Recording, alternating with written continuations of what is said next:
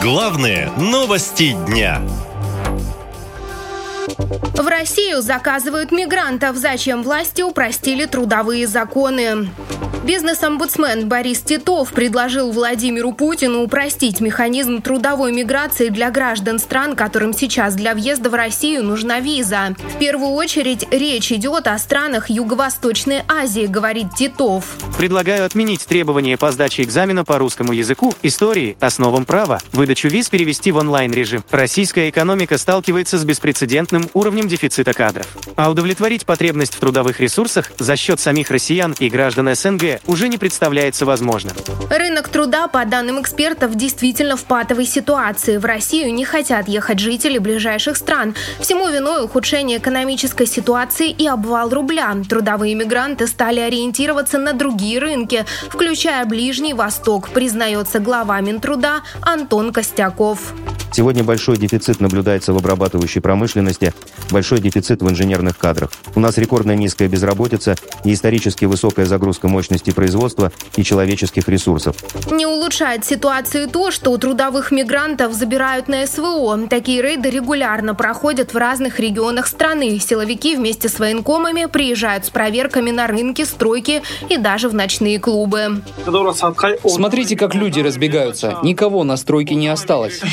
Вон за теми зданиями 4-5 автобусов с ОМОНовцами. А вот за теми два гоняются за людьми вокруг домов. Мужчины, здравствуйте. Здравствуйте, мужчины. Документы готовим все, пожалуйста. Так, граждане, строимся в одну колонну. Будете доставлены в военный комиссариат районный для дальнейшей постановки на воинский учет.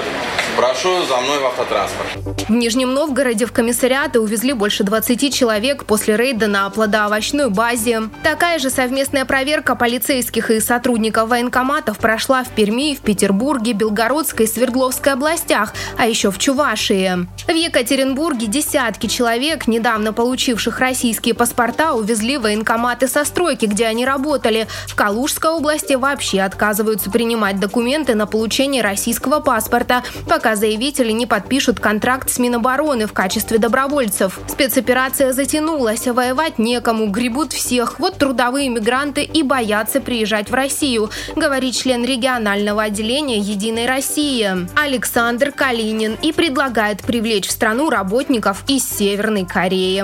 В России возникла нехватка линейного персонала сотрудников, выполняющих базовые функции в торговле и промышленности. В связи с этим будет целесообразно привлечь в страну дополнительные миграционные потоки. Мы предлагали и будем предлагать это гражданам Северной Кореи. Для них, думаю, это тоже крайне актуально для Дальнего Востока. И действительно, после начала спецоперации с кадровым дефицитом столкнулась каждая вторая компания в России, говорится в свежем исследовании РАН. Причины – вербовка добровольцев на СВО, а также массовая иммиграция россиян, объяснили специалисты института. Иммигранты, казалось бы, могли решить эту проблему, если бы не несколько «но». Так, согласно исследованию Федерального агентства по делам национальностей, почти половина приехавших в Россию не хотят жить по ее законам. Большинство мигрантов не против, чтобы в России установили законы шариата, а по данным Следкома, в последний год почти на четверть возросло количество преступлений, совершенных мигрантами. Россияне боятся, что борьба с кадровым дефицитом обернется еще большим ростом преступности в стране. Наша лента. Коротко и ясно.